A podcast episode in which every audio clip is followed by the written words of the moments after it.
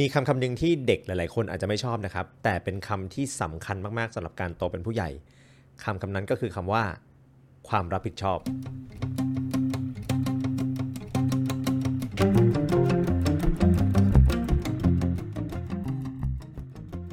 บสวัสดีครับผมปลื้มนะครับและขอต้อนรับเข้าสู่ MePlus Podcast นะครับวันนี้นะครับเราจะมาคุยกันถึงเรื่องความรับผิดชอบกันหลายๆคนฟังคำว่าความรับผิดชอบเนี่ยอาจจะรู้สึกแบบเบื่อหน่ายหรือว่ารู้สึกว่าเข้าใจอยู่แล้วรู้สึกว่าตัวเองมีความรับผิดชอบในเรื่องการงานอยู่แล้วแต่ความจริงแล้วเนี่ยครับคนหลายๆคนติดปัญหา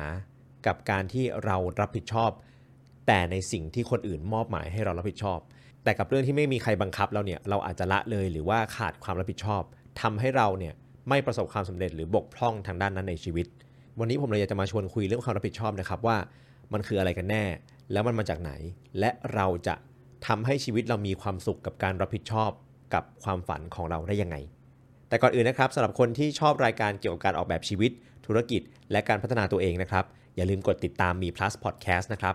และถ้าคุณอยากจะพูดคุยหรือว่าติชมรายการนะครับสามารถมาคุยกันได้ใน LINE นะครับแอดไลน์มาเลยนะครับพิมพ์ตัว @ นะแล้วก็ PLUEM อ่านว่าปลื้มนะครับหรือถ้าคุณอยากติดตามตอนต่อไปนะครับผมจะมีการแจ้งข่าวไม่ว่าจะเป็นอีเวนต์หรือว่าพอดแคสต์ตอนต่อไปหรือว่าเวิร์กช็อปต่างๆเนี่ยผมจะแจ้งข่าวผ่านทาง LINE เช่นกันนะครับเพราะฉะนั้นอย่าลืมแอดมานะครับแอดปลื้ม @ PLUEM ครับเอาละครับคำว่ารับผิดชอบเนี่ยเป็นคำที่ผมบอกตามตรงเลยว่าแม้กระทั่งตอนที่ผมอายุ20กว่าๆเนี่ยผมยังไม่ชอบคำนี้อยู่เลยผมรู้สึกว่าความรับผิดชอบเนี่ยมันมาพร้อมกับความเครียดความกดดันแล้วก็มันเป็นตอนเด็กๆคือคิดว่ามันคือความทุกข์ของผู้ใหญ่เราโตมาเราเห็นพ่อแม่เราเห็นพี่เราเนี่ยเขาพอเขาทำงานเนี่ยเขาเหมือนถูกขังอะถูกขังที่ออฟฟิศวันละ8ชั่วโมงกลับมาบ้านยังต้องเอางานมาทำแล้วเวลาที่เขาทำงานเนี่ยเขาก็โฟกัสอยู่หน้าคอมพิวเตอร์กับหน้าตารางสเปรดชีตของเขาที่มันแบบดูน่าเบื่อมากๆแต่ว่าเขาก็ทำได้ถึงแบบเที่ยงคืนตีหนึ่งอย่างเงี้ยผมรู้สึกว่าโหเป็นผู้ใหญ่นะชีวิตไม่สนุกเลยแล้วต้องรับผิดชอบอะไรก็ไม่รู้นะครับผมก็เลยเป็นคนหนึ่งที่เข้าใจความรู้สึกของการไม่อยากรับผิดชอบอะไรเยอะแต่พอผมโตขึ้นมาเนี่ยพอผมตั้งใจจะตามล่าหาความฝันของตัวเองแล้วก็ได้มีโอกาสคุยกับคนหลายๆคนเนี่ยผมค้นพบว่าคนหลายคนมีปัญหาเหมือนกันคือพอเราไม่เคยถูกคุยถูกฝึกให้รับผิดชอบชีวิตตัวเองบางเรื่องอะครับหลายๆครั้งเราจบลงที่การแบบไม่รับผิดชอบชีวิตตัวเองซึ่งมันกลายเป็นความล้มเหลวที่ยิ่งใหญ่เพราะว่าณถึงเวลาหนึ่งแล้วครับพอเราหลุดออกจากอ้อมกอดพ่อแม่แล้วเนี่ยเราต้องรับผิดชอบชีวิตตัวเองจริงไหมไม่มีใครรับผิดและรับชอบแทนเราผมชอบคำว่ารับผิดชอบอย่างหนึ่งเพราะว่าคำนี้ในตัวมันเองเนี่ยมันก็เป็นคำอธิบายอยู่แล้วนะครับรับผิดก็คือถ้าเราทำผิดเราก็รับชอบก็คือถ้าเราทำถูกเราก็รับคือมันขึ้นอยู่กับเราทั้งนั้นเลย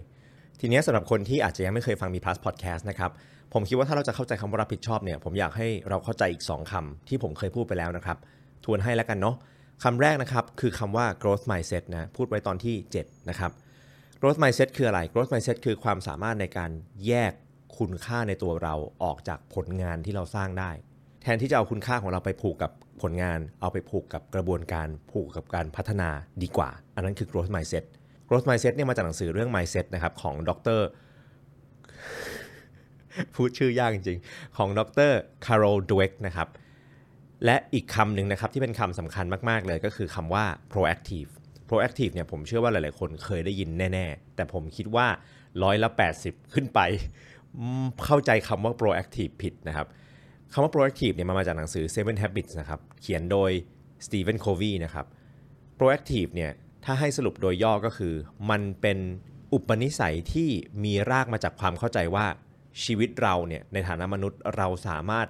เลือกที่จะตอบสนองกับสิ่งเร้าได้โลกนี้มีสิ่งเร้าจากภายนอกมากระตุ้นเราตลอดเวลาเราเป็นหนึ่งในสิ่งมีชีวิตไม่กี่ชนิดเขาบอกว่าชนิดเดียวด้วยซ้ำที่มีฟรีวิลหรือที่มีความสามารถในการเลือกตอบสนองต่อสิ่งเร้าได้ทุกสิ่งมีชีวิตมีสัญชาตญาณดิบแต่มนุษย์เป็นสิ่งมีชีวิตเดียวที่สามารถเลือกได้ว่าเราจะทำตามสัญชาตญาณดิบๆของเราหรือเปล่าและการทำเช่นนั้นเนี่ยหนังสือ Seven Habits บอกว่านั่นแหละคือความรับผิดชอบกับชีวิตตัวเองคำว่ารับผิดชอบในภาษาอังกฤษนะครับมันคือคำว่า responsibility ใช่ไหมเวลาที่เรารับผิดชอบต่ออะไรเนี่ยก็คือเรา responsible ต่ออะไรใช่ไหมครับรากศัพท์ของคำว่า responsible เนี่ยมันมาจากคำว่า response able คือ response แปลว่าตอบสนอง able แปลว่าความสามารถใช่ไหมครับ responsible ก็คือ ความสามารถในการตอบสนองตรงตัวมากแปลว่า3คำนี้ครับคำว่า growth mindset proactive แล้วก็ responsible เนี่ยมันแยกออกจากกันยากมากมันเป็นเหมือนสามเหลี่ยมที่ทำงานร่วมกันตลอดเวลาถ้าคุณไม่ proactive คุณอาจจะไม่เลือกที่จะรับผิดชอบถ้าคุณไม่มี growth mindset คุณอาจจะไม่รู้สึกว่าคุณมีอำนาจในการเติบโตในการที่จะกำหนดความสามารถของตัวเองหรือถ้าคุณไม่มี growth mindset คุณมี fixed mindset เยอะๆเนี่ยคุณอาจจะไม่ชอบการรับผิดชอบเพราะเมื่อไหร่ที่คุณทำผิดแปลว่าคุณโง่หรือคุณไม่เก่งนั่นคือ fixed mindset ถูกไหมครับเราอาจจะรู้สึกว่าเราไม่อยากรับผิดชอบเยอะเพราะมันเป็นโอกาสที่ทำให้เราพลาดเยอะนั่นคือสาเหตุที่3คำนี้ growth mindset proactive แล้วก็ responsible เนี่ยมันพ่วงกันหมดเลยเอาล่ะเดี๋ยวพูดหลักการเยอะเดี๋ยวจะเบื่อนะครับผมพูด3คำนิยามนี้เยอะเพราะว่าเดี๋ยวเวลาเราพูดเดี๋ยวมันก็จะมี3คำนี้ผุดๆขึ้นมาในการสนทนาของเราบ่อยๆนะฮะ growth mindset proactive แล้วก็ responsibility เนาะทีนี้มาถึงหัวข้อที่2กันบ้างดีกว่าหัวข้อสำคัญเลยนะครับทำไมหลายคนถึงไม่อยากรับผิดชอบหรือขยาดกับคำว่าความรับผิดชอบต้องดูอย่างนี้ก่อนครับว่าจริงๆแล้วความรับผิดชอบมันเกิดมาจากไหนสมการหนึ่งนะครับที่ถ้าคุณเข้าใจนะมันจะเปลี่ยนความคิดคุณไปได้ตลอดกาลเลยนะครับก็คือสมการที่เรียงกรอบความคิดเราจนมาถึงความรับผิดชอบผมอธิบายอย่างนี้ครับเราทุกคนนะมีกรอบความคิดเราโตมาโดยการมีวิธีการมองโลกแบบหนึ่งมี mindset แบบหนึ่ง mindset ของเราเนี่ยเป็นตัวบ่งบอกว่าเราให้คุณค่ากับอะไรเราเชื่อในคุณค่าเรื่องอะไรความเชื่อของเราเนี่ยนะครับมันจะเป็นตัวกำหนดบทบาทหน้าที่ของเราในสังคมในโลกไอ้บทบาทหน้าที่ทุกบทบาทเนี่ยมันต้องมีเป้าหมายและเป้าหมายทุกเป้าหมายต้องมีแผนการทำงานถูกไหมครับและทุกแผนการทำงานน่ะต้องมีความรับผิดชอบมันเรียงกันแบบนี้เอาใหม่นะทวนให้ใหม่นะกรอบความคิดหรือ mindset นะครับเป็นตัวกำหนดความเชื่อเรื่องคุณค่าของเราความเชื่อเรื่องคุณค่าของเราเป็นตัวกำหนดว่าเรามีบทบาทอะไรในโลกในสังคมบทบาทของเราจะมาพร้อมกับเป้าหมายของบทบาทนั้นและเป้าหมายต้องมาพร้อมกับแผนงานไม่งั้นจะไปถึงเป้าหมายไม่ได้และทุกๆแผนงานต้องมีการลงมือทำซึ่งนำมาซึ่งความรับผิดชอบทีนี้ผมอยากให้เข้าใจประเด็นนี้เพราะอะไรเพราะว่าหลายๆคนรวมทั้งผมเองด้วยเนี่ยไม่ชอบรับผิดชอบเพราะทั้งชีวิตของเราเนี่ยเราถูกยัดเยียดความรับผิดชอบให้ตลอดเวลาโดยไม่เคยเข้าใจเลยว่ารากหรือที่มาที่ไปของความรับผิดชอบเนี่ยมันคืออะไรผมยกตัวอย่างให้ฟังก็ได้ครับตอนเด็กๆเนี่ยผมเชื่อว่าทุกคนจะถูกสอนประมาณนี้คือเราเป็นนักเรียนก็ตั้งใจเรียนไปอย่าเพิ่งมีแฟนอย่าเพิ่งไปคิดเรื่องทำงานอย่าเพิ่งไปคิดเรื่องอะไรมีหน้าที่เรียนก็เรียนไปถูกไหมครับรับผิดชอบผลการเรียนของตัวเองเวลาพ่อแม่วัดความรับผิดชอบเราเรื่องการเรียนก็คือดูที่เกรดถูกไหมครับพอเราจบมาเราก็จบมาทำงานสมมติว่าคุณเป็นพนักงานบริษัทพนักงานบริษัทก็จะมีตำแหน่งหน้าที่ใช่ไหมครับเขาก็จะกำหนดมาให้ว่าตำแหน่งหน้าที่ของคุณเนี่ยมีความรับผิดชอบอะไรบ้างคุณก็แค่ต้องรับผิดชอบสิ่งนั้นรับผิดชอบผลงานตามตำแหน่งหน้าที่ของเราไม่แปลกครับเพราะว่าโรงเรียนมันถูกสอนมาเพื่อให้เราเป็นพนักงานมันจะมีแนวคิดคล้ายๆกันแบบนี้แหละก็คือคุณไม่ต้องคิดมากว่าคุณทำไปทำไมแต่คุณจงรู้แล้วกันว่าเราจะวัดผลคุณยังไงเราได้รับมาแต่แค่ความรับผิดชอบเราไม่รู้ด้วยซ้ำว่าบทบาทนี้มันสร้างคุณค่าอะไรให้กับโลกแล้วมันตรงกับคุณค่าของชีวิตเราไหมแล้วมันตรงกับกรอบความคิดเราไหมมันไม่ได้ลึกซึ้งเลยมันอยู่แค่เลเวลมันอยู่แค่ระดับที่เราต้องทำสิ่งนี้เพราะมีคนบอกว่าเราต้องรับผิดชอบสิ่งนี้ผมเนี่ยเป็นคนเรียนห่วยมาก ผมเป็นคนเรียนแย่มากนะครับแล้วก็ตอนที่ผมจะเข้าสถาปัตย์เนี่ยคือเกรดผมแย่มากผมเลยต้องเริ่มแบบติวหนังสือเริ่มไปติวเริ่มไปอ่านหนังสือเยอะใช่ไหมครับเมื่อผมไปอ่านหนังสือจริงๆเนี่ยผมค้นพบว่าเฮ้ยจริงๆผมชอบฟิสิกส์มากเพราะว่าทั้งชีวิตผมเนี่ยผมชอบการประดิษฐ์ผมชอบการเมคของใช่ไหมผมชอบเล่นเลโก้ผมชอบทำอะไรที่มันเกี่ยวกับฟิสิกส์เกี่ยวกับการใช้ฟิสิกส์นะครับแต่ตอนผมเรียนหนังสือเนี่ยวิทยาศาสตร์เนี่ยมันน่าเบื่อมันมีความยากมันมีเลขมันมีอะไรก็ไม่รู้ทำไมต้องรู้ไปทำไมเนี่ยคือผมไม่ชอบเลขก่อนเลขเนี่ยมันเป็นแบบสิ่งที่จับต้องไม่ได้มากๆเลยแล้วพอเราไม่ชอบเลขแบบผมเคยถามแม่ว่าแม่รู้ไหมว่าตอนนี้ผมเรียนเรื่องวงกลม1หน่วยอยู่ตรีโกณมิติอย่างเงี้ยผมถามจริงเหรอแม่เคยเอาตรีโกณมิติมาใช้ในชีวิตประจำวันไหม คือมันไม่เคยมีใครเอามาใช้อ่ะผมไม่ชอบเรียนหนังสือมากๆนะครับผมก็เลยไปพ่วงว่าอ๋อโอเคเราไม่ชอบเลขแล้วพอเรามาเรียนฟิสิกส์ก็มีเลขเราก็เลยไม่ค่อยชอบฟิสิกส์ถูกไหมครับแต่พอเรามาติวหนังสือก่อน entrance โอ้ยตายรู้ยุคเลยก่อน entrance จริงๆเนี่ยผมค้นพบว่าฟิสิกส์สนุกมากโจทย์ที่เขาเอามาแอพพลายโจทย์ที่เขาเอามาปรับใช้กับชีวิตประจำวันเนี่ยมันคือสิ่งที่ ผมคิดอยู่แล้วในหัวแต่ผมแค่ไม่เข้าใจวิธีการคำนวณอ่ะคือเวลาผมทำเวลาผมต่อของเวลาผมคิดอะไรอ่ะผมแทบจะเห็นเส้นเวกเตอร์อยู่ในหัวอยู่แล้วว่าอ๋อมันแรงมันกระทำประมาณอย่างนี้ประมาณอย่างนี้แล้วฟิสิกส์อ่ะมันมาอธิบายสิ่งที่ผมคิดได้หมดเลยตอนที่ผมเอ็นเนี่ยผมชอบฟิสิกส์มากผมสอบฟิสิกส์ได้90เต็ม100อ่ะ ตอนเอ็นนะคือพอเรียนจบมาทำงานเป็นเมคเกอร์มาทำงานเกี่ยวกับงานประดิษฐ์งานสร้างเนี่ยรู้สึกเสียดายมากๆที่ตัวเองไม่เข้าใจฟิสิกส์มากกว่านี้รู้สึกเสียดายมากๆที่ตัวเองไม่เข้าใจเลขมากกว่านี้เพราะเลขเป็นรากของฟิสิกส์ครับคือทุกๆโจทย์ของฟิสิกส์มันต้องถูกคำนวณมาผ่านสมการเลขอ่ะ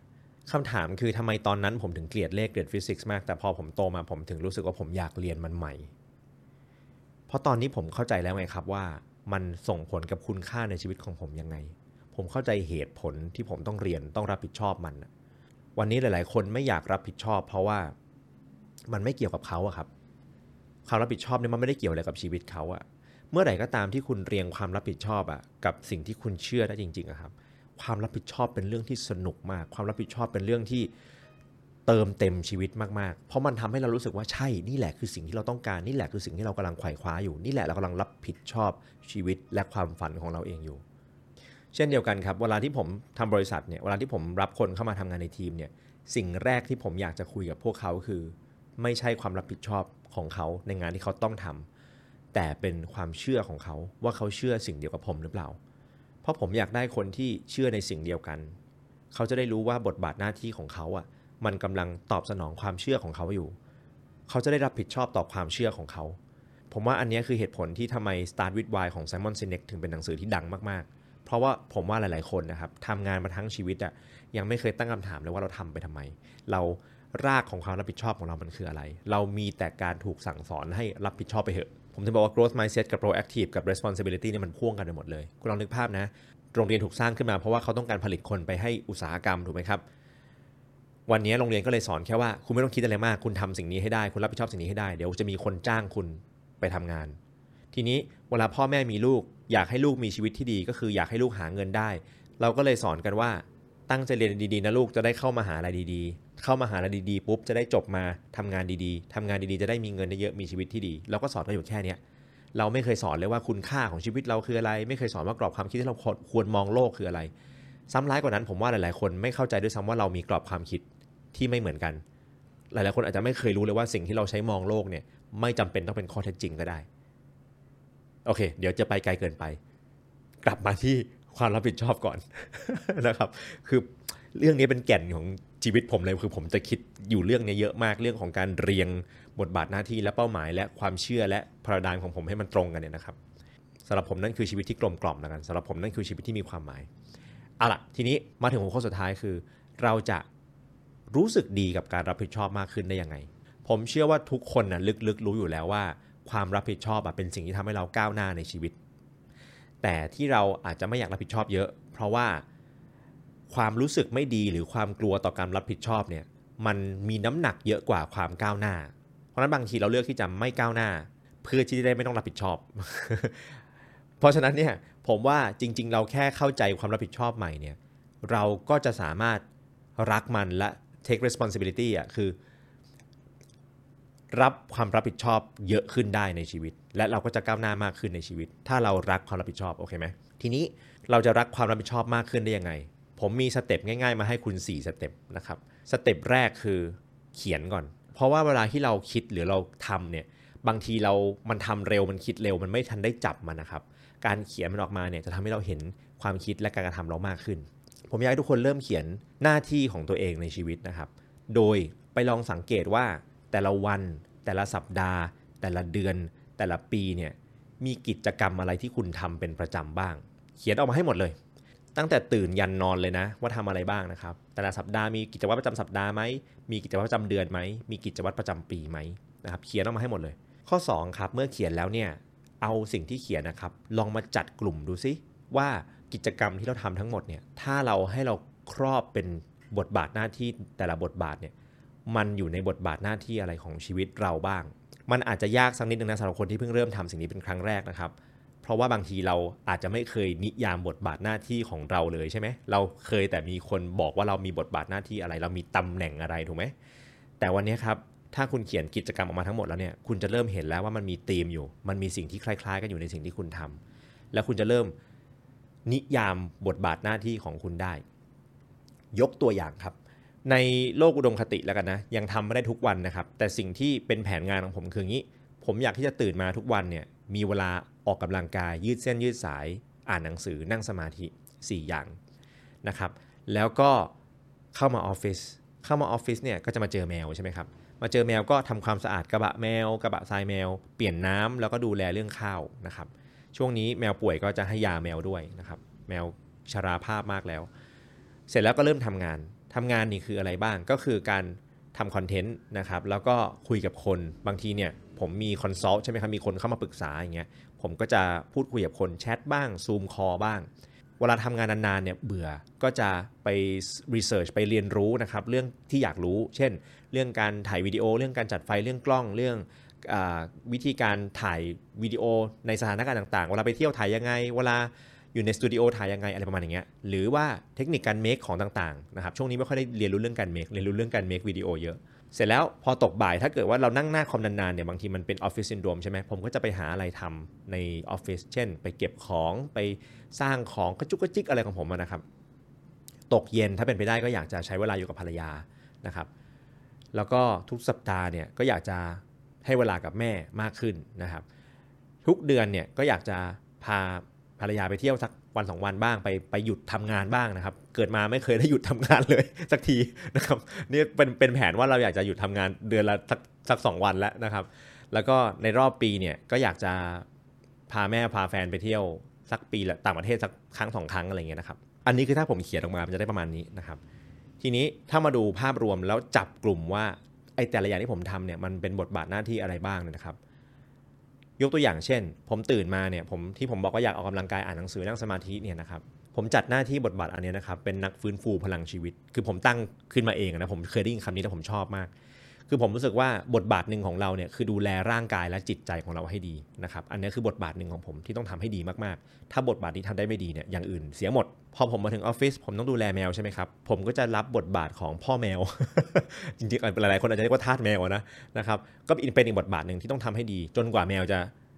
ลาจากโลกนี้ไปถูกไหมครับเรื่องงานผมจะมี2เรื่องใหญ่ๆนะครับก็คืออันดับแรกก็คือเป็นคอนเทนต์ครีเอเตอร์ใช่ไหมครับอันดับที่2เนี่ยก็คือการเป็นที่ปรึกษานะครับการเรียนรู้เรื่องกล้องเรื่องการถ่ายวิดีโอเนี่ยนะครับของผมเนี่ยมันจัดอยู่ใน2บทบาทใหญ่ๆคือบทบาทแรกคือคอนเทนต์ครีเอเตอร์เรื่องงานเนี่ยผมต้องเรียนรู้เรื่องกล้องใช่ไหมกับอีกบทบาทนึงก็คือบทบาทเรื่องนักฟื้นฟูพลังชีวิตก็คือทุกครั้งที่ผมได้เรียนรู้อะไรใหม่ๆอ่ะผมรู้สึกมีพลังนะครับผมชอบเรียนรู้อ่ะนะครับเพราะฉะนั้นเนี่ยมันก็จะตอบสนองถึง2บทบาทเลยด้วยกันการเรียนรู้นะครับถ้าผมลงไปจัดของเนี่ยมันก็คือบทบาทของหน้าที่ของผมมีหน้าที่เล็กๆให้ตัวเองคือช็อปคีปเปอร์นะเป็นคนดูแลสภาพช็อปดูแลบ้านให้มันทำงานแล้วมันแบบสบายใจแล้วมันทำได้ลื่นนะครับก็จะเป็นช็อปคีปเปอร์พอตกเย็นใช้เวลากับแฟนใช่ไหมก็เป็นหน้าที่ของสามีนะครับรายสัปดาห์จะไปกินข้าวกับครอบครัวก็เป็นหน้าที่ของ Family Member เป็นหน้าที่ของคนในครอบครัวของลูกที่ดีของน้องที่ดีเราจะเริ่มเห็นภาพว่าชีวิตคนหนึ่งคนเนี่ยนะครับมันมีบทบาทหน้าที่ครอบคลุมอยู่หลายๆอย่างเราอาจจะไม่เคยนิยามมันจริงๆว่าเรามีบทบาทหน้าที่อะไรบ้างผมว่าหน้าที่หนึ่งที่ทุกคนละเลยคือหน้าที่ที่ผมเรียกว่านักฟื้นฟูพลังชีวิตอ่ะคุณจะเรียกว่าอะไรก็ได้แต่มันคือหน้าที่ที่เรารักตัวเองพัฒนาตัวเองแล้วก็ทำให้ตัวเองแบบมีประสิทธิภาพในการใช้ชีวิตและมีคุณค่ามากขึ้นผมว่าหน้าที่เนี้ยทุกคนโยนทิ้งก่อนเลยคือเราไปทำหน้าที่ที่คนอื่นมอบหมายให้เราก่อนพอเราเขียนแล้วว่าเรามีทำอะไรบ้างใช่ไหมครับแต่ละวันข้อ2คือเราเอามาจัดกลุ่มแล้วว่ามันมีหน้าที่อะไรบ้างเนี่ยเห็นไหมแมวเรียกแล้ว เรามาจัดกลุ่มแล้วว่ามันมีหน้าที่อะไรบ้างใช่ไหมครับข้อ3ครับคือพอเราเริ่มเห็นภาพแล้วเนี่ยว่าเรามีหน้าที่อะไรบ้างใช่ไหมครับเราต้องเลือกแล้วว่าในเวลา24ชั่วโมงต่อวันเนี่ยเราคิดว่าหน้าที่ไหนเราควรทำหน้าที่ไหนเราไม่ควรทำหน้าที่ไหนเราควรทำเพิ่มหน้าที่ไหนเราควรทำน้อยลงหน้าที่ไหนเราควรทำก่อนหน้าที่ไหนเราควรทำทีหลังยกตัวอย่างเช่นถ้าคุณฟังชีวิตผมเนี่ยคุณจะรู้สึกว่าผมไม่ต้องเข้างานเป็นเวลาใช่ไหมครับเพราะว่าผมทำธุรกิจส่วนตัวเนาะทั้งนี้ทั้งนั้นเนี่ยผมทำอย่างนี้ได้เพราะว่าผมก่อนหน้านี้ผมเคยทำหน้าที่ที่มันสำคัญกว่านี้คือหน้าที่ในการสร้าง passive income ก่อนพอผมทำอันนั้นได้ปุ๊บเนี่ยตอนนี้ผมก็เลยมีทำหน้าที่อื่นๆที่มันชิลขึ้นได้ แต่ก่อนผมอาจจะไม่ได้ให้ความสำคัญกับหน้าที่การไปเที่ยวต่างจังหวัดต่างประเทศมากตอนนี้ผมก็เริ่มให้ความสำคัญกับหน้าที่นี้มากขึ้นแล้วเพราะผมคิดว่ามันเป็นจังหวะที่ผมควรจะตอบแทนคนที่ผมรักและการที่เราเขียนบทบาทหน้าที่ของเราออกมาให้เราเห็นกับตาตัวเองเนี่ยเราจะรู้เลยว่าเราทำอะไรมากไปทำอะไรน้อยไปแล้วอะไรมันสำคัญจริงๆอะไรมันยังไม่สำคัญจริงๆผมมักจะพูดเหมือนงานประจำมันเป็นเรื่องไม่ดีนะ แต่จริงๆอะผมคิดว่ามันดีนะครับคือวันนี้ผมเชื่อว่าคนที่ฟังตอนนี้อยู่แล้วก่อนหน้านี้ไม่ชอบความรับผิดชอบเลยอะครับผมเชื่อว่าถ้าคุณเป็นคนแบบนั้นนะผมเชื่อว่าตลอดชีวิตเนี้ยมีคนยัดเยียดความรับผิดชอบให้คุณมาตลอดคุณเลยไม่ชอบความรับผิดชอบถูกไหมครับเพราะนั้นถ้าคุณมาเขียนดูจริงๆเนี่ยคุณจะเห็นว่าคุณรับผิดชอบความฝันของคนอื่นอยู่เยอะมากเลยคุณรับผิดชอบความฝันของเจ้านายคุณรับผิดชอบความฝันของบริษัทคุณรับผิดชอบความฝันของเพื่อนร่วมงานของคนในครอบครัวหลายๆอย่างแต่บางทีเราลืมรับผิดชอบความฝันตัวเองอ่ะการที่คุณเขียนมันออกมาเนี่ยนะครับมันจะได้ทำให้คุณรู้ว่าคุณจะวางแผนยังไงเพื่อให้คุณกลับมารับผิดชอบความฝันตัวเองได้จริงๆบางคนหนักกว่านั้นคือรับผิดชอบความฝันคนอื่นจนตัวเองไม่มีโอกาสได้ฝันเลยด้วยซ้ำยังไม่รู้เลยว่าตัวเองฝันอะไรไม่เป็นไรนะครับผมแค่จะบอกงี้แล้วกันว่าวันนี้ถ้าคุณต้องรับผิดชอบหลายๆอย่างอยู่เช่นคุณต้องทำงานประจำที่คุณไม่ได้ชอบมากแต่ว่ามันจำเป็นเพราะคุณต้องผ่อนบ้านผ่อนรถดูแลคนอื่นผมนับถือคุณมากคุณมีคุณค่าอยู่แล้วผมแค่อยากให้เรารู้ว่านั่นไม่ใช่หน้าที่สุดท้ายของเราเราทำงานประจำเรารับผิดชอบเรื่องพวกนี้เพื่ออะไรเพื่อวันหนึ่งเราจะไปทำความรับผิดชอบอื่นๆได้ดีขึ้นใช่หรือไม่เพื่อที่เราจะไปทำความฝันของเราอย่างอื่นให้เป็นจริงใช่หรือไม่นะครับใช่หรือไม่ ภาษามันคำเขียนจังวะนะครับนะเพราะฉะนั้นเนี่ยวันนี้เราเขียนขึ้นมาเพื่อให้เรารู้ว่ามันจะจบเมื่อไหร่ความรับผิดชอบที่เราไม่ได้เลือกเนี่ยมันจะจบเมื่อไหร่แล้วความรับผิดชอบที่เราเลือกที่มันตรงกับพลังชีวิตเราเนี่ยมันจะเริ่มได้เมื่อไหร่หรือมันเริ่มได้เลยหรือมันทำคู่กันได้หรืออะไรก็ตามนะครับการที่คนเขียนออกมาคุณจะวางแผนได้ง่ายขึ้นเพราะฉะนั้นข้อ1เขียนออกมานะครับว่าคุณต้องทำอะไรบ้างข้อ2คือจัดกลุ่มว่ามันเป็นบทบาทหน้าที่ในชีวิตของคุณบ้างแต่ละกิจกรรมเนี่ยนะครับข้อ3คือเอามาดูครับว่าแต่ละหน้าที่ของคุณเนี่ยอันไหนมากไปน้อยไปอันไหนต้องทำก่อนอันไหนต้องทำหลังบางอันพักไว้ก่อนก็ได้เดี๋ยวค่อยมาทำบางอันต้องรีบทำให้เสร็จบางอันต้องทำมากกว่านี้บางอันต้องทำน้อยกว่านี้แต่ต้องทำคุณเลือกดูเลือกจากใจตัวเองเลยนะเลือกจากเป้าหมายเลือกจากคุณค่าที่คุณคิดว่าคุณจะสร้างเพิ่มในชีวิตนี้นะครับเลือกจากกรอบความคิดของคุณเองและสุดท้ายครับข้อ4คือเมื่อคุณเขียนอย่างนี้ลงในกระดาษจดเลยนะ แปะฝาบ้านไว้เลยก็ได้นะครับแล้วก็ไปลองทำดูครับข้อ4คือไปลองทำดูเสร็จแล้วกลับมาเช็คตัวเองเรื่องความรับผิดชอบบทบาทเป้าหมายหน้าที่กรอบความคิดความเชื่ออย่างน้อยเดือนละครั้งเพราะเดี๋ยวคุณคิดวันนี้เสร็จเนี่ยแล้วคุณไปทำนะครับชีวิตก็จะเล่นคุณกลับใช่ไหมครับ เราสู้ชีวิตสู้กลับใช่ไหมครับแล้วเราก็จะลืมไปครับเราก็จะกลับไปเข้าลูปเดิมที่ทำตามความรับผิดชอบที่โลกมอบให้เราโดยที่เราลืมมองความรับผิดชอบต่อบทบาทหน้าที่ที่เราเลือกเองเพราะฉะนั้น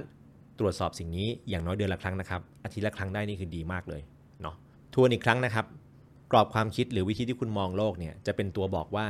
คุณค่าที่คุณเชื่อคืออะไรคุณค่าของคุณเนี่ยจะเป็นตัวกำหนดว่าคุณมีบทบาทหน้าที่บนโลกนี้อะไรบ้างบทบาทหน้าที่ที่คุณตั้งให้ตัวเองเนี่ยจะเป็นตัวบอกว่าเป้าหมายความสำเร็จของบทบาทนั้นๆน่ะคืออะไรเป้าหมายจะเป็นตัวบอกว่าคุณต้องมีแผนการยังไงในการพิชิตเป้าหมายนั้นแผนการจะเป็นตัวบอกว่าคุณต้องรับผิดชอบอะไรในแต่ละวันนะครับลองนึกภาพครับว่าถ้าทั้งกระบวนการทั้งหมดเนี่ยมันเรียงตรงกันหมดเลยอ่ะคือมันสะท้อนซึ่งกันและกันมันไม่ขัดกันอ่ะชีวิตเราจะมีความสุขกับการรับผิดชอบมากแค่ไหนชีวิตเราจะมีความสุขกับการตื่นขึ้นมาทำเรื่องยากๆแต่มันเติบโตอ่ะชีวิตเราจะมีความสุขกับการเจออุปสรรคแล้วรู้ว่าเนี่ยแหละคือความรับผิดชอบที่เราเลือกเองแล้วเราจะฝ่าฟันมันไปให้ได้เพราะมันเป็นความฝันมันเป็นความหวังมันเป็นความเชื่อของเราอ่ะเป็นกำลังใจให้ทุกคนนะครับจัดเรียงชีวิตให้ดีเนาะถ้าคุณอยากรู้เพิ่มอยากคุยเพิ่มนะครับทักไลน์มาเลยนะผมยินดีอยากรู้แหละว่าทุกคนติดปัญหาอะไรผมจะได้หาวิธีแชร์ประสบการณ์ของผมให้มันตรงจุดมากขึ้นอย่าลืมนะครับสู้ๆนะแล้วขอให้มีความสุขกับการรับผิดชอบชีวิตตัวเองครับพบกันใหม่ครั้งหน้าครับสวัสดีครับ